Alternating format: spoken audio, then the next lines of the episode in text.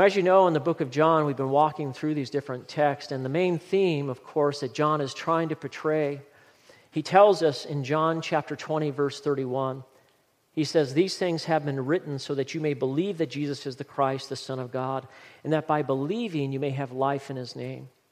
That's John's goal, that's his heart. His heart is that people will see in the written page who Jesus is, that he's God the Son. He truly is the Messiah that was spoken about in the Old Testament.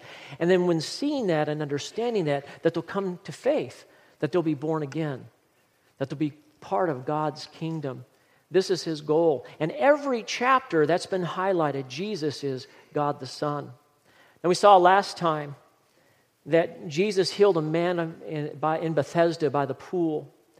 And when Jesus did that, that proved that he truly was the Lord of the Sabbath. And when the Jewish leaders they confronted Jesus for this healing of the Sabbath, Jesus said this in verse 17 of John chapter 5. He says, "My Father is working until now, and I myself am working." When Jesus said, "My Father," these religious leaders understood that he made a claim of equality to God. They understood that he said he had the very nature, the same nature as the Father. And so the religious leaders at that point, they were upset because they felt he was breaking the Sabbath, but then they went on to understand, they said that he was committing blasphemy. Look at verse 18, it says, For this reason, therefore, the Jews were seeking all the more to kill him, because he not only was breaking the Sabbath, but also was calling God his own Father, making himself equal to God. Now, we saw that last week now, today we're going to start in verse 19. And Jesus himself is going to give a long discourse, basically explaining from verses 19 to 47 that he truly is God the Son. And the heart and the soul of the Christian faith and the gospel, we must have a right view of who Jesus is. Some people say that Jesus was a good man. Other people say that Jesus was a prophet. Some might even say that he was a noble man. But you must believe that he is not only the Son of God, but he's God the Son. And he says it very clearly in this text. Let's read it. We're going to start with verses 19 through 24. Therefore, Jesus answered and was saying to them, Truly, truly, I say to you, the Son can do nothing of himself unless it is something he sees the Father doing. For whatever the Father does, these things the Son also does in like manner. For the Father loves the Son and shows him all things that he himself is doing. And the Father will show him greater works than these, so that you will mar- marvel. For just as the Father raises the dead and gives life to them, even so the Son also gives life to whom he wishes. For not even the Father judges anyone, but he who has given all judgment to the Son, so that all will honor the Son, even as they honor the Father. He who does not honor the Son does not honor the Father who sent him. Truly, truly, I say to you, he who hears my word and believes him who sent me has eternal life. And he does not come into judgment, but he's passed out of death to life. If you've come in this morning and you've been doubting who Jesus really is, Maybe you've been brought by a friend. Maybe you've been attending for a while, but there's still questions in your mind or in your heart. Who is really Jesus? Jesus, right now, makes very strong and compelling statements. There's no wiggle room here. He's going to prove by the very statements of what he says that he claims to be God. So, what claims did Jesus make about himself? The first thing we see is that Jesus claimed to be equal with God. Right here in this section, Jesus claims to be equal with God. A lot of people want to say that Jesus is just a normal man that he's just some historical figure that showed up, that maybe even he was a little crazy. But Jesus says that he's equal with the Father. It says, therefore, Jesus, he, he, he does nothing of himself, he says in verse 19. If Jesus was not God, he would have emphatically have denied the accusation that the leaders brought against him. But instead of denying it, he's going to set out in this section to prove it that he truly is God the Son. Look at verse 19 again. It says, truly, truly. That's for emphasis. That's saying, hey, listen up. Hear what I say. I say to you, the Son can do nothing of himself unless it is something he sees the Father doing. Jesus is saying, hey, listen up. This is true. And he's what he's doing here is defending the healing that he just did on the Sabbath. And he ties all his activities directly back to his heavenly Father. Jesus always acted in perfect harmony, in perfect unity with the Father. In John 6:38 he says, "I've come down from heaven not to do my own will, but the will of him who sent me." And we need to understand in the three and a half years that Jesus did his ministry, Jesus accepted without correction the titles as the Son of God and also as the Son of Man. Both of these are messianic titles. Both of these say that he's the Messiah, that he is the King. But he also took for himself the name of God. He applied it to himself. It is the great I am statement. It's called a tetragrammaton. And he said this over and over again. Jesus said in John 8 58, truly, truly, there again for emphasis, I say to you, before Abraham was, I am. And therefore, the leaders that heard this, they wanted to stone him. Why would they want to kill Jesus? Because there again, he claimed to be God. These leaders understood that Jesus had made the very claim to have the same nature as his Father, the nature as God. He not only claims to be equal to God in nature, but we're going to see here in verse 19, he also makes the claim to be equal in works. The first thing we see in this section is that Jesus makes the claim that he's equal to God in the works that he did. He says, Whatever the Father does, the Son does in like manner. Where some people are saying, Well, Jesus is just trying to emulate the Father. No, that's not what he's doing right here. He's saying, that everything that I do is in complete harmony and unity of exactly what the Father does. Chuck Swindoll put it like this He says, The Son is the perfect revelation of the Father here on earth in human form. Everything he does reflects the intentions and actions of the Father. Moreover, what the Father knows, the Son knows, because they are one being. And then, right here in verse 20, Jesus describes his relationship with the Father he calls it, he describes it as a union of love. Look at the text. He says, For the Father loves the Son. And he shows him all things that he himself is doing. And the Father will show him greater works than these, so that you will marvel. Now, it's interesting that word love there, I would think it would be agapeo, which is the, the, the term that we would call a, the love of will or of choice, but instead he uses the term phileo, which is deep affection deep affection and, and warm feelings for the Son. And this is the only time in the New Testament that the Father uses that term phileo when he refers to his love for the Son. Basically, what he's saying is that Jesus has always known the love of the Father. Jesus has always known the will of the Father. Everything, and I mean everything that Jesus did and everything that Jesus said, is equal to the Father and is complete harmony with his will. Verse 20 says that the Father will show Jesus all things that he himself was doing. This means that that healing act that Jesus did by the pool of the Bethesda was the healing act because it was the Father's will. Jesus did it in harmony with the Father. And then he says that the Father will show him greater works so that you will marvel. And we know that there were many more greater works that Jesus did. As a matter of fact, we know that Jesus is going to heal many people from demon possession. And that proves that he's equal to the Father in the supernatural.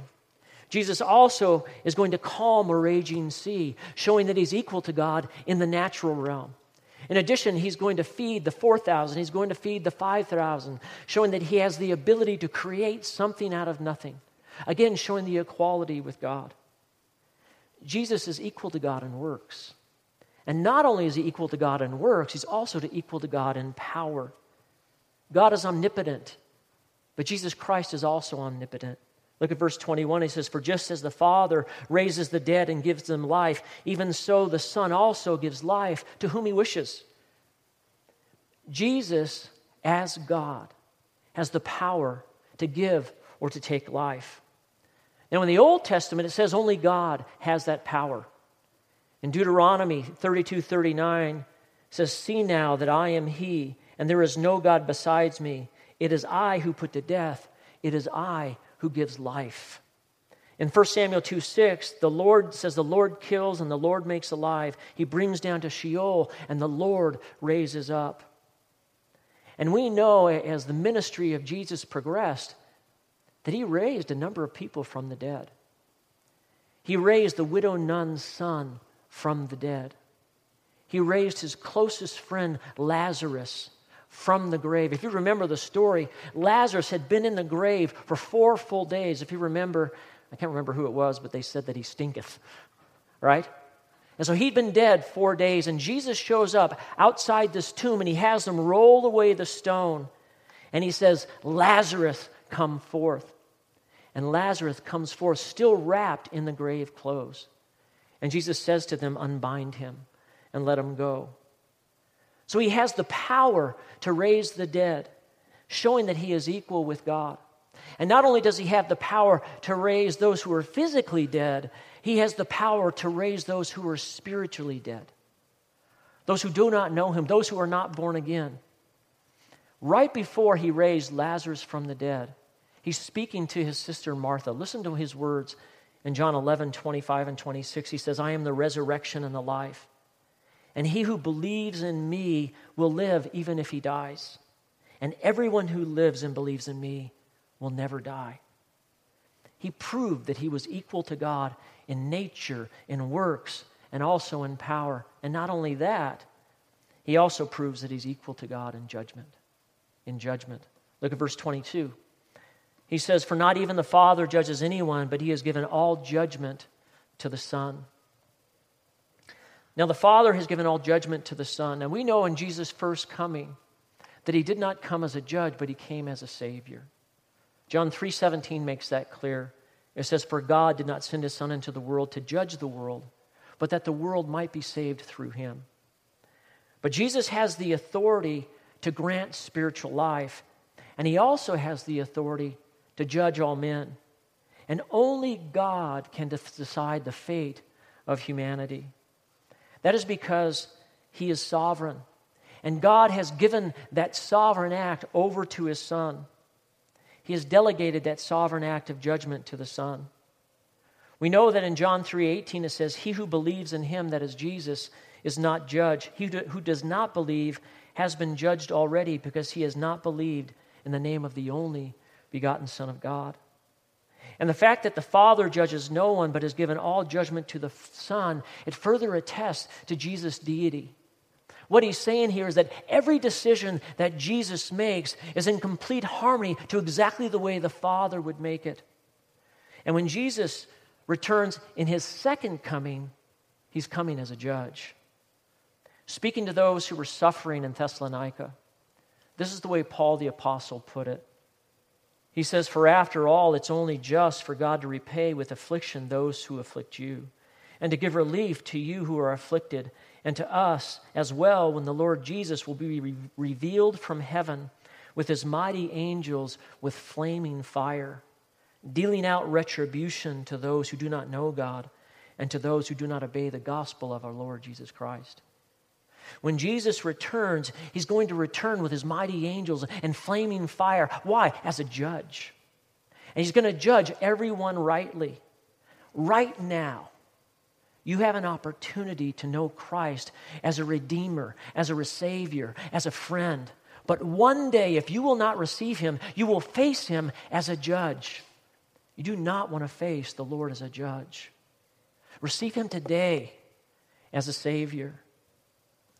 The Father delegated all judgment to the Son. So, this equality with God, Jesus here right now has claimed that he's equal to God in nature, in works, in power, in judgment. And then he says one last one honor. Jesus is equal to God in honor. Jesus deserves all honor and praise, just as the Father does. Look at verses 23 and 24. It says, So that all honor so that all will honor the Son, even as they honor the Father. He who does not honor the Son does not honor the Father who sent him. Truly, truly, I say to you, he who hears my word and believes him who sent me has eternal life, and he does not come into judgment, but he's passed out of death to life. Again, for emphasis, Jesus says here, truly, truly. And what he says here, he doesn't call people to believe in himself. Right here, he's calling people to believe in the Father. He's basically saying, hey, Put your belief in Him because when you believe in Him, you believe in me. When you believe in me, you believe in Him. They are equal in nature, in works, in power, in judgment. And because of all that, He deserves also our honor and praise, just as the Father does. Now, many people think that they can honor God with belief without honoring the Son. But, guys, when you do that, you make a God of your own making. God is triune Father, Son, Holy Spirit. He deserves all praise, all honor for who he is. And Jesus said this in John 15 23 He who hates me hates the Father. Those who refuse to honor the Son refuse to honor the Father. And they're actually self deceived. These religious leaders thought they were worshiping God, but in fact, they weren't worshiping him, him at all. They were worshiping a God of their own making. And this is why Acts 4:12 puts it like this. It says, There is salvation in no one else, that there is no other name under heaven by which men can be saved. Apart from Jesus, you cannot know the Father. You cannot worship the Father. You cannot serve the Father. Jesus is equal to the Father. And he deserves all our honor and all our praise. This is why Jesus says this in John 14, 6. I am the way, the truth, and the life. And there is no one who comes to the Father except through me. But listen to verse 7. He says, If you've known me, you've known my Father also. And from now on, you know him and you've seen him. Do you know him? Because if you do not know the Son, you do not know the Father. And in that last day, instead of seeing him as a Savior, you will see him with his mighty angels and fire. Do you know the Son? Jesus said this in Matthew 10 33 Whoever denies me before men, I will also deny them before my Father who is in heaven. Jesus, right now, has made himself available. He's available to all who will believe. And the call constantly goes out to those who will hear. The question this morning, just from this section right here, these five proofs that He is God, is Are you listening? Are you hearing this? Will you respond? You know, it's a beautiful thing that we don't need to really fully understand the Trinity to enter into a life of service and knowing God. Now, some of you may know this, but I read this this week. He says, I read that deep within the core of the sun, the temperature is 27 million degrees. The pressure is 340 billion times that here on Earth. In the sun core, that insanely hot temperature, that unthinkable pressure, it combines to create nuclear reactions. In each reaction, there are four protons that fuse together to create one alpha particle which is 0.7% less massive than the four protons. And the difference in mass is expelled in energy. And it takes a million years for that energy to, to go from the core of the sun to the very edge of the sun, where it's ex- expelled as light and heat. Now, that's a really interesting fact. But, guys, you don't need to know that to get a tan. And in the same way, we don't have to have full understanding of the Trinity to know Him. Jesus, right here, has explained very clearly He is God. And in my little pea brain, sometimes I struggle with how do I understand that? But what he calls us to do when it's clear in the text is to respond to the truth. Just as you respond to the truth of light and heat of the sun, respond to the truth of the glory of the sun. Do you know him? Because he claimed right here that he's equal with God. Do you believe it? That's the first thing we see. Jesus claimed to be equal with God. Second thing, Jesus claimed authority to raise the dead to life. Jesus claimed the authority to raise the dead to life. Jesus is both the, the giver and the sustainer of life. Look at verses 25 through 30. He says, Truly, truly, I say to you, an hour is coming and now is when the dead will hear the voice of the Son of God, and those who hear his voice will live. For just as the Father has life in himself, even so he gave to the Son also to have life in himself. And he gave him authority to execute judgment because he is the Son of Man. Do not marvel at this, for an hour is coming in which all who are in the tombs will hear his voice and will come forth, those who did good deeds to the resurrection of life, those who committed evil deeds to the resurrection of judgment. I can do nothing of my own initiative. As I hear, I judge. And my judgment is just because I do not seek my own will, but the will of him who sent me. So Jesus here again says, truly, truly, for emphasis. And he says, an hour is coming and now is. He's saying right here, pay attention. And he, what Jesus is doing, is he's playing emphasis on his claims to be the one who's going to summon the dead to life. Now, the time has arrived. The now is here is in the present tense. But if you look back at verse 24, it says, Truly, truly, I say to you, he who hears my word and believes him who sent me has everlasting life. That's present tense. And now you move over here, the now is is also in present tense.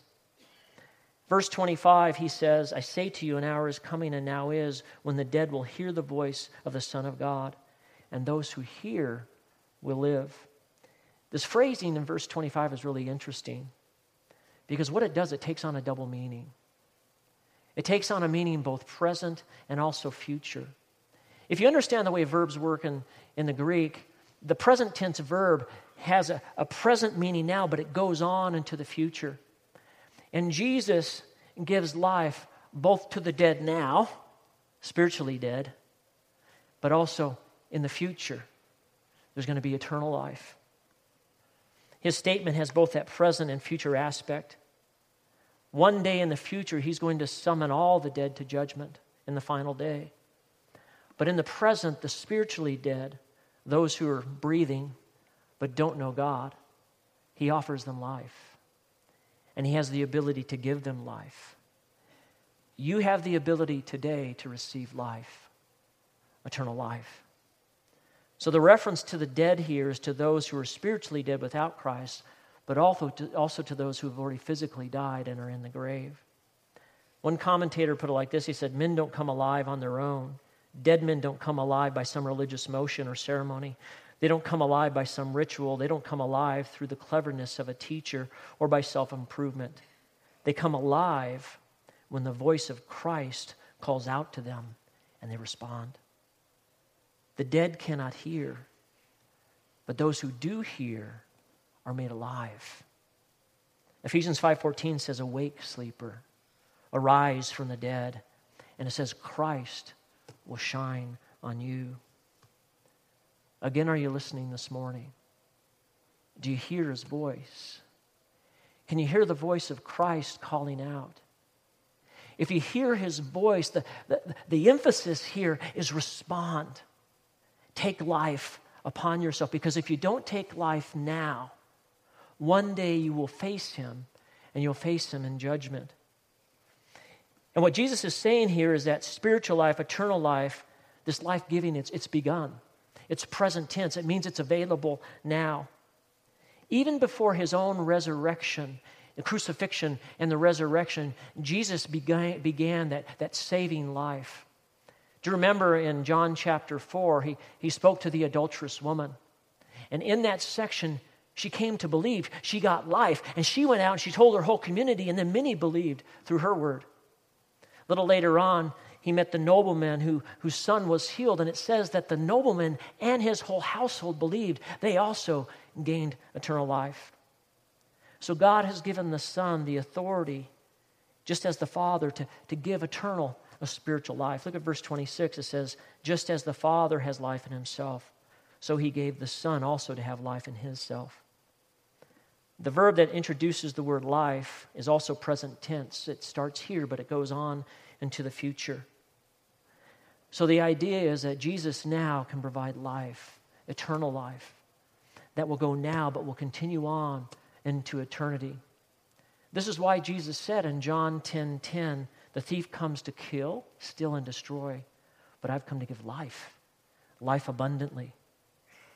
Jesus has the authority to give resurrected life and judgment. The Father gives the Son all authority to give life, but also He gave him the authority to judge. Look at verses 27 and 28. He says, He gave him the authority to execute judgment because He is the Son of Man. Do not marvel at this, for an hour is coming in which all who are in the tombs will hear His voice. I love the way Chuck Swindoll put this. He says, Jesus validated his qualification to be the judge of all humanity because he's both the Son of God, who can give life, and the Son of Man, who has experienced life as a human, yet without sin. Jesus is the most qualified of all to be the judge because he is God in the flesh and he's experienced life as you and I have experienced. He's experienced the hardship, the joys, the temptations that we experience. Who better to be the judge than him? This is why Paul says this in 1 Timothy 4:1. I solemnly charge you in the presence of God and of Christ Jesus, who is the judge of the living and of the dead. And so, what happens here is one day we, we will give an account for our life. My prayer is that everyone here, it will be at the, the Bema seat of Christ. If you know him, the Bema seat is for believers only. It is a judgment, but it's a judgment for rewards. Your life will be weighed out. Some will be seen as wood, hay, stubble, and we burnt away. Others will be seen as gold and silver and precious stones, and it will remain. But if it's not at the Bema seat, then it'll be at the great white throne judgment. You don't want to be there. You want to be at the Bema seat judgment. An hour is coming, he says, when the voice of Christ will ring out and he will empty the graves of everyone who's ever died. When he says tombs will hear his voice in verse 28, it means that the, that the dead are going to take a physical form. That means those who've been cremated. That means those that have been in the grave so long they're just dust. God, because He's God, that can create something out of nothing, He's going to take that spirit that is in the eternal realm and He's going to bind it with a physical form for judgment. And the same voice that wakes the spiritually dead in the now present, one day it's going to speak and all will come to life. John MacArthur put it like this He said, This is an astonishing power, mind boggling power. How do you literally, in a moment, recreate every human being who has ever lived and join that recreated form suitable for heaven or hell with the spirit of the person already in the presence of God or out of his presence? So in verse 29, if you look at it, all in the tomb will come forth, and those who did the good deeds to the resurrection of life, and those who committed evil deeds to the resurrection of judgment. What Jesus is saying right here is that there's only two destinies for mankind there's either life, which is eternal life, or there's judgment, which is eternal hell. By the statement in verse 29, there is no reincarnation. There are not levels of karma or levels of you know, nirvana or whatever you want to say. There's one life to live, and then the judgment. There's two resurrections a resurrection to life and a resurrection to judgment. Taken by itself, though, if you look at verse 29, it appears to declare that eternal destiny is determined by our deeds. But I want you to understand that, I guess the idea is theoretically, if a person lived a perfect life, he could stand before God and be accounted righteous. But the problem is, the Bible's very clear. In Romans chapter 3, it says, All have fallen short of his glory, all have sinned. And because of that, no one can stand in his own righteousness. If you're going to stand before God based on what you've done and hope that God is somehow going to weigh out the good and the bad, give you a pass, if you will, you're going to be sorely mistaken. You will experience the resurrection to judgment. But if you will put your faith in Christ, if your trust is in His good deeds, in His righteous life, you will stand before God in the resurrection of life. This is why Romans 5 1 says, Therefore, having been justified by faith, we now have peace with God. That's what it means. The resurrection of life is peace with the Father. Why? Because we're standing in the Son's righteousness. We're credited His life to our account. There is no judgment for those that know Christ. And then Jesus, he finishes his thought with verse 30. He says, I can do nothing on my own initiative. As I hear, I judge, and my judgment is just, because I do not seek my own will, but the will of him who sent me. Again, Jesus is always doing the will of the Father, always in perfect harmony, always in perfect unity. They're one being. Take notice, though, I want you to see the shift in perspective here. Up to this point, Jesus has always referred to himself as the Son of Man, the Son of God. But right here in verse 30, look at it. He says, I can do nothing on my own initiative. As I hear, I judge, and my judgment is just, because I do not seek my own will, but the will of him who sent me. It's in the first person. Up to this point, he's been speaking in third person. Right here, he clarifies everything. He speaks in the first person. And he's just made six declarations that are crystal clear. He said, first, I am equal with God the Father. Second, I am the giver of life. Third, I am the final judge of all humanity. Fourth, I hold the destinies of every human being in my hands. Fifth, I will raise the dead. And sixth, everything that I do is by the will of my Father, who is God. If any other person made that claim, people would say they're either evil or insane. But Jesus has made this claim very clear right here. And we have to confess if you don't believe it, you have to take one of those other two stances. If you say it makes sense, and you must trust him for who he claims to be, truly is God the Son. You know, I was kind of going through the internet looking at different articles, and I came across an article with Nick Nolte in GQ magazine at the end of last year. And they asked him a question, and I thought it was interesting. They said, When was the last time you cried? He said, Today. He goes, I cry every day. He goes, I cry when I get out of bed because in my 70s I hurt so much I can't help but cry. And he says, Once my joints start moving and I figure out whether or not I'm going to have more pain or less pain, he says, I either get worse or better. And he says, But I cry all the time now at my age because at my age, a lot of my friends start dying. And that will always bring on a good cry. He goes, Last summer, he says it was screenwriter and director Paul Mazursky. He had internal organ failure. I mean, his wake, it was a classic. I saw faces I hadn't seen in years Mel Brooks, Richard Dreyfuss, who I hadn't seen since we filmed Down and Out in Beverly Hills. It was a great wake. But then you can't help but think about your own funeral and what that's going to be like. And I had the thought, you know what, guys? Don't worry about your funeral. Worry about your resurrection. Is it going to be a resurrection to life? Or is it going to be a resurrection to judgment? My prayer is that it's a resurrection to life. Two things we've seen. Jesus claimed to be equal with God. Jesus claimed authority to raise the dead to life. And there's a third and final one here. Jesus claimed many witnesses who confirmed his identity as God. Jesus claimed many witnesses who confirmed his identity as God. Jesus is going to make a claim here that there are many other witnesses that support his claim that he's God. Five to be exact. I'm going to take this in sections. I'm not going to read the whole text. I'm just going to take a little bit at a time and kind of explain it. Verses 31 and 32, it says, If I alone testify about myself, my testimony is not true.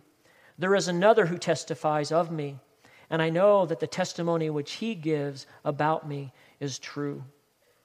So the Lord said, If I testify about myself, my testimony is not true. Jesus is not saying that his testimony is not true here. What he's saying here is that these leaders won't believe his testimony unless he has other things to support it. That's what he means by that statement. And then he goes into verse 32 and he starts talking about a, another who testifies to me, and I know that that testimony which he gives about me is true. He's talking about the Father. But the first one I want to take a look at is John the Baptist, because the Father in verses 37 and 38, we're going to talk about him, so I'll bind that with that one. But in verses 33 through 35, the first witness we see is John the Baptist. Look at verse 33 through 35. It says, You have sent to John, and he has testified to the truth. But the testimony which I receive is not from man. But I say these things, look at this, so that you may be saved. That is the heart of a Savior right there. These men want to kill Jesus. And right there, he says, I'm sharing this with you guys so you can be saved. That's the heart of our Lord.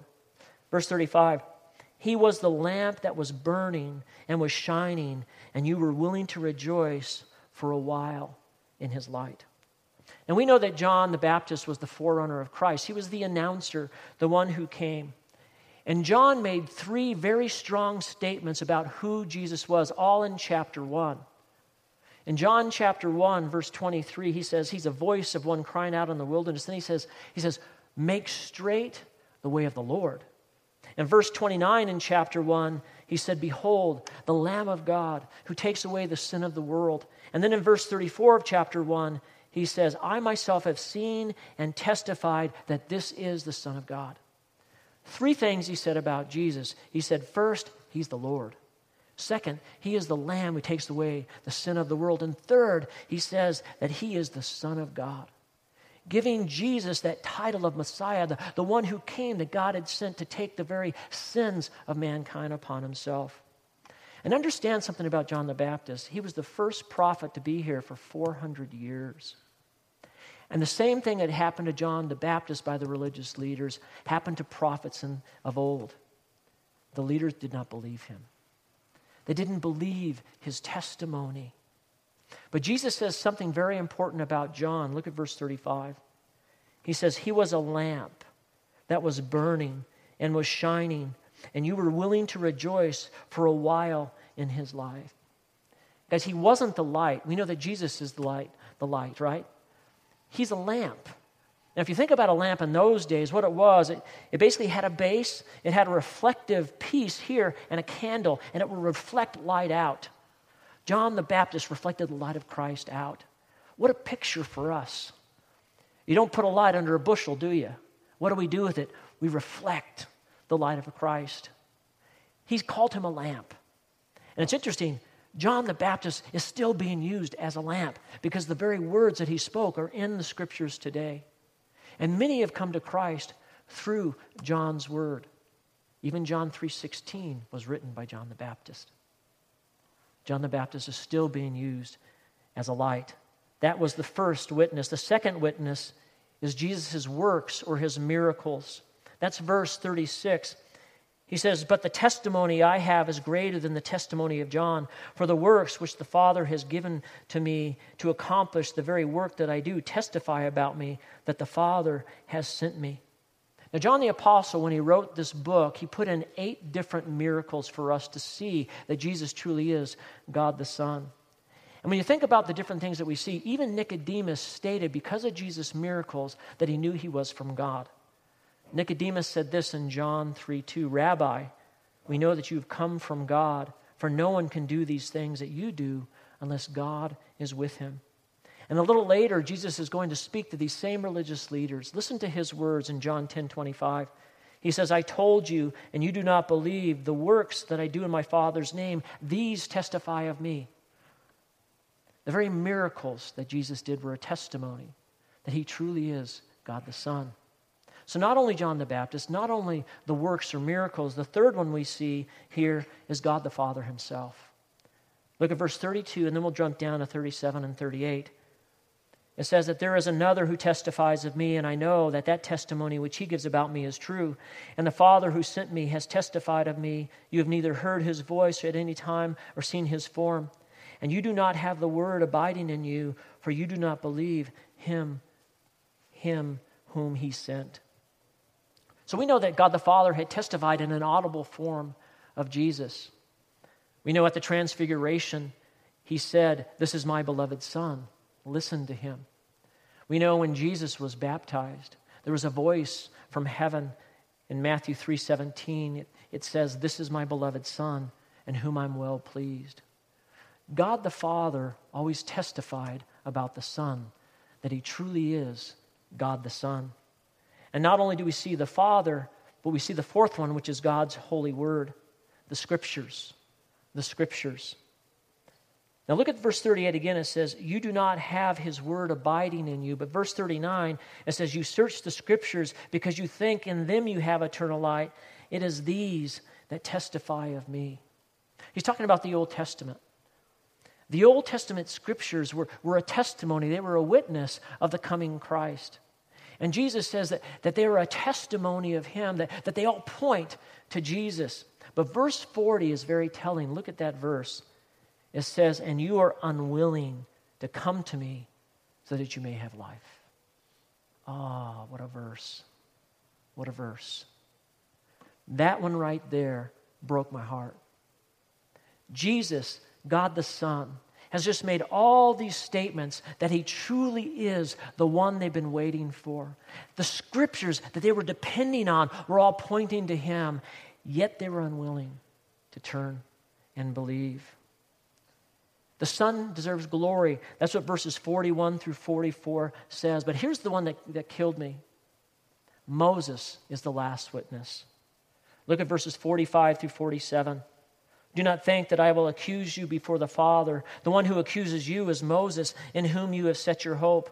For if you believe Moses, you would have believed me, for he wrote about me. But if you do not believe his writings, how will you believe my words? These men were depending on the word of Moses, the first five books of Moses. And they basically felt that those, that that that document, if you will, is what gave them life. But Jesus is saying the very words of Moses, that book that you have in your hand, it's going to be a testimony against you. And listen up the very book you have in your lap, the very word you have on, on your iPad or on your phone, if you do not surrender to Christ, it will be a testimony against you in the last day. I want to kind of close with this idea.